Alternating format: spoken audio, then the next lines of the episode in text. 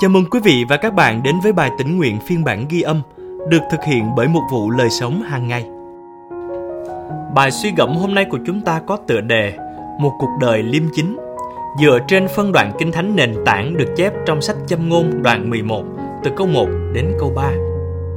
Đức Giê-hô-va ghê tởm chiếc cân gian dối, nhưng quả cân đúng làm Ngài hài lòng.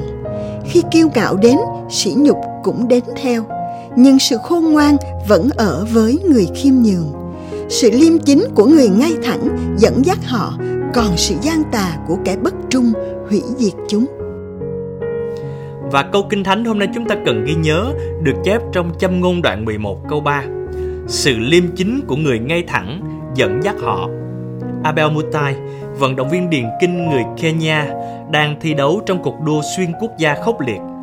Chỉ còn cách chiến thắng vài thước, vị trí dẫn đầu của anh đã được đảm bảo. Tuy nhiên, vì bối rối trước bản chỉ dẫn của đường đua và nghĩ rằng mình đã vượt qua vạch đích, Mutai đã đột ngột dừng lại. Ivan Fernandez, Anya, vận động viên người Tây Ban Nha đang giữ vị trí thứ hai đã nhận ra sai lầm của Mutai. Tuy nhiên, thay vì tận dụng cơ hội và vượt lên giành chiến thắng, anh đã chạy đến Mutai, đưa tay ra hướng dẫn Mutai tiếp tục chạy để giành huy chương vàng. Khi các phóng viên hỏi Anya tại sao anh lại cố tình để thua, anh khẳng định rằng Mutai xứng đáng giành chiến thắng chứ không phải anh. Chiến thắng ấy liệu có xứng đáng? Huy chương ấy ca ngợi điều gì? Mẹ tôi sẽ nghĩ gì về điều đó? Như một bài báo đã viết, Anaya đã chọn sự trung thực thay vì chiến thắng.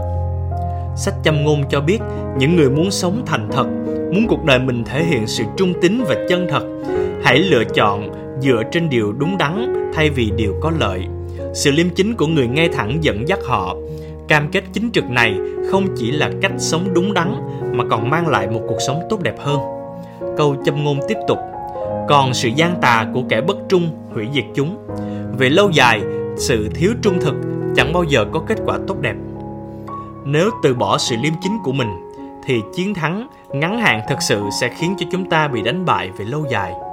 Nhưng khi lòng trung thành và chân thật uốn nắn chúng ta trong quyền năng của Chúa, chúng ta dần trở thành những người có phẩm cách tốt đẹp với một cuộc đời chân chính.